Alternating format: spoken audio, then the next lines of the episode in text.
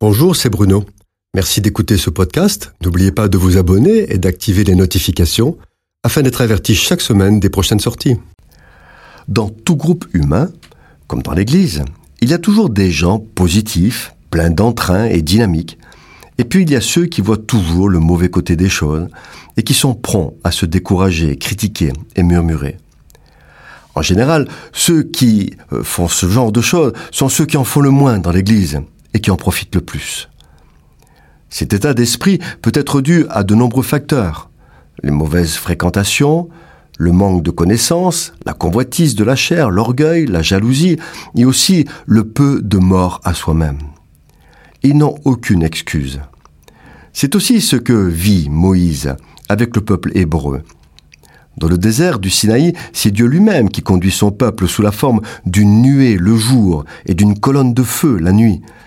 Lorsque la nuée s'élève et s'éloigne, le peuple plie bagage et suit la nuée. Lorsqu'elle s'arrête, le peuple s'arrête et plante le campement, chacun ayant une place déterminée. Ils arrivent au désert de Paran. Et là, le peuple murmure à nouveau. Cette fois, c'est la nourriture de l'Égypte qu'il regrette. Une autre fois, c'est le manque d'eau. Et c'est ainsi que pendant toute la traversée du désert, il y a des murmures et des critiques qui attirent sur eux des jugements de l'Éternel. Enfin, après des mois de marche, ils sont à l'entrée du pays promis. Là, Dieu ordonne d'envoyer des espions afin d'explorer le pays.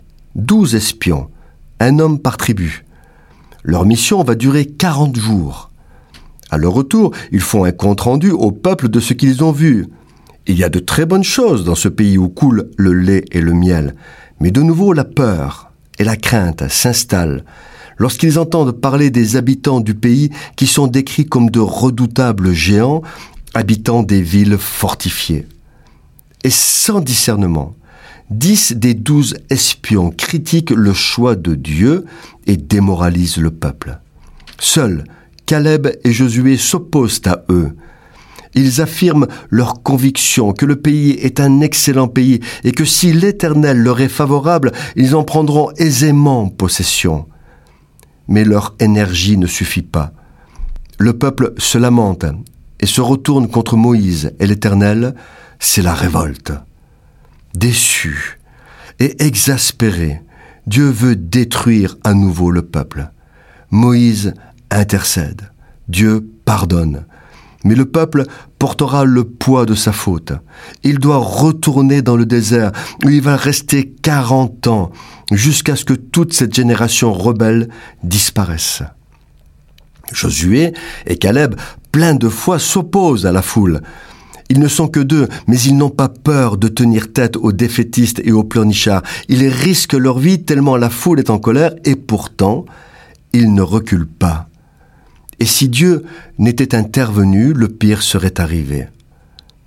Que de fois ne devons-nous pas résister au courant de ce monde, prendre position, affirmer notre foi dans la parole de Dieu et sa justice? Oui, le disciple de Jésus-Christ est un soldat qui n'a pas peur de s'opposer au mensonge et au monde en affirmant sa position, quoi qu'il lui en coûte. Cette chronique a été produite par Bruno Oldani et Jacques Cudeville.